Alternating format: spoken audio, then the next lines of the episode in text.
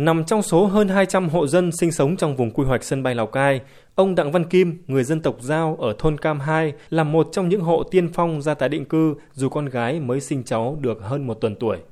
Đằng nào cũng phải đi thì mình xung phong là đầu tiên thì xã vận động tất cả thanh niên dân quân đến ủng hộ à, di chuyển biết là ra đấy thì nó đông dân đường xã nó cũng thuận tiện thì gia đình nhất trí thì yêu cầu là mỗi điện nước với cái mặt bằng đủ sinh sống con cháu sau này.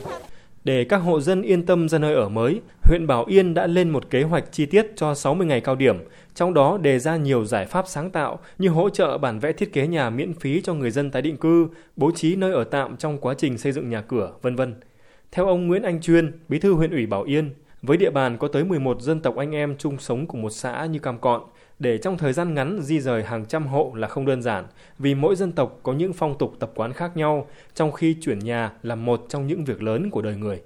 Chúng tôi đã có cái phân tích rất kỹ, nắm chắc từng à, đối tượng cần phải di rời và đặc biệt quan tâm đến lĩnh vực văn hóa truyền thống, cái tập quán của từng nhóm đồng bào dân tộc ở đây để bố trí hợp lý. Ví dụ như là ngày giờ di chuyển, ngày giờ có thể dựng nhà nơi ở mới làm nào nó hài hòa và nó phù hợp với tâm tư nguyện vọng của nhân dân. Sau 90 ngày của đợt cao điểm trước, cơ bản đã giải quyết phần đền bù cho các hộ dân với số tiền vào khoảng 300 tỷ đồng. Hiện phần mặt bằng và hạ tầng đã hoàn tất, đáp ứng các điều kiện để đón cư dân về tái định cư. Ông Phạm Hồng Quảng, Chủ tịch Hội đồng Quản trị Công ty Cổ phần Cấp nước tỉnh Lào Cai cho biết.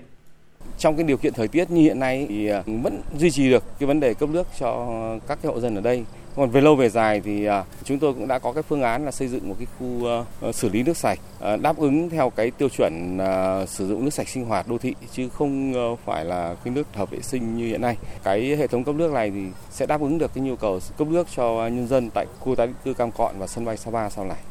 Trực tiếp chỉ đạo công tác giải phóng mặt bằng, ông Nguyễn Trọng Hải, Phó Chủ tịch Ủy ban nhân dân tỉnh Lào Cai trước sự chứng kiến của người dân đã đứng ra cam kết bảo đảm nơi ở mới sẽ tốt hơn nơi ở cũ, đồng thời đề nghị chính quyền địa phương và các ban ngành liên quan quan tâm đến cả những vấn đề rất cụ thể như duy trì thắp sáng điện đường khu tái định cư vào ban đêm, không ăn cơm tại nhà dân trong thời gian hỗ trợ di chuyển, giải quyết thủ tục liên quan tại chỗ không để người dân phải mất công lên trung tâm huyện. Phải thực hiện nghiệp để khi người dân ra không bao giờ có tiếng kêu nếu có lời kêu đấy là trách nhiệm của các cơ quan cho nên là phải nêu cao tinh thần trách nhiệm cao nhất. Các cơ quan hành chính nhà nước có là phục vụ người dân. Người dân là khách hàng. Những cái mà còn vướng mắc mà chưa thông ngoài cái công tác tuyên truyền rất khoát phải có cơ quan đầu mối để giải quyết hết sức công khai minh bạch. Sở hữu sân bay là khát vọng của nhiều thế hệ lãnh đạo tỉnh Lào Cai, mong mỏi đó cũng được gửi gắm qua nhiều cuộc họp trong nhiệm kỳ này. Phấn đấu đến năm 2025, tại Lào Cai sẽ có chuyến bay đầu tiên cất cánh. Tuy nhiên, đã qua nửa nhiệm kỳ, chân dung nhà đầu tư vẫn chưa xuất hiện. Theo ông Nguyễn Trọng Hải, khâu bồi thường hỗ trợ tái định cư vẫn là mắt xích khó nhất với không riêng Lào Cai mà với tất cả các địa phương khác trong cả nước. Khi vấn đề cốt lõi này được giải quyết thì các nhiệm vụ khác sẽ hanh thông kể cả trong việc thu hút đầu tư. Muốn nói gì thì nói là đầu tiên là chúng ta phải có mặt bằng sạch. Cho đó là chúng ta mời gọi nhà đầu tư để thực hiện. Khi đến đây người ta thấy rằng triển khai ngay được, không vướng mắc với gì thì sẽ đẩy nhanh tiến độ. Ờ, và theo như tính toán của tư vấn thì cái thời gian thi công của nó là không quá 25 là chúng ta sẽ hoàn thành được. Cho nên tôi vẫn tin tưởng rằng là trong năm 2025 là cái sân bay sẽ hoàn thành.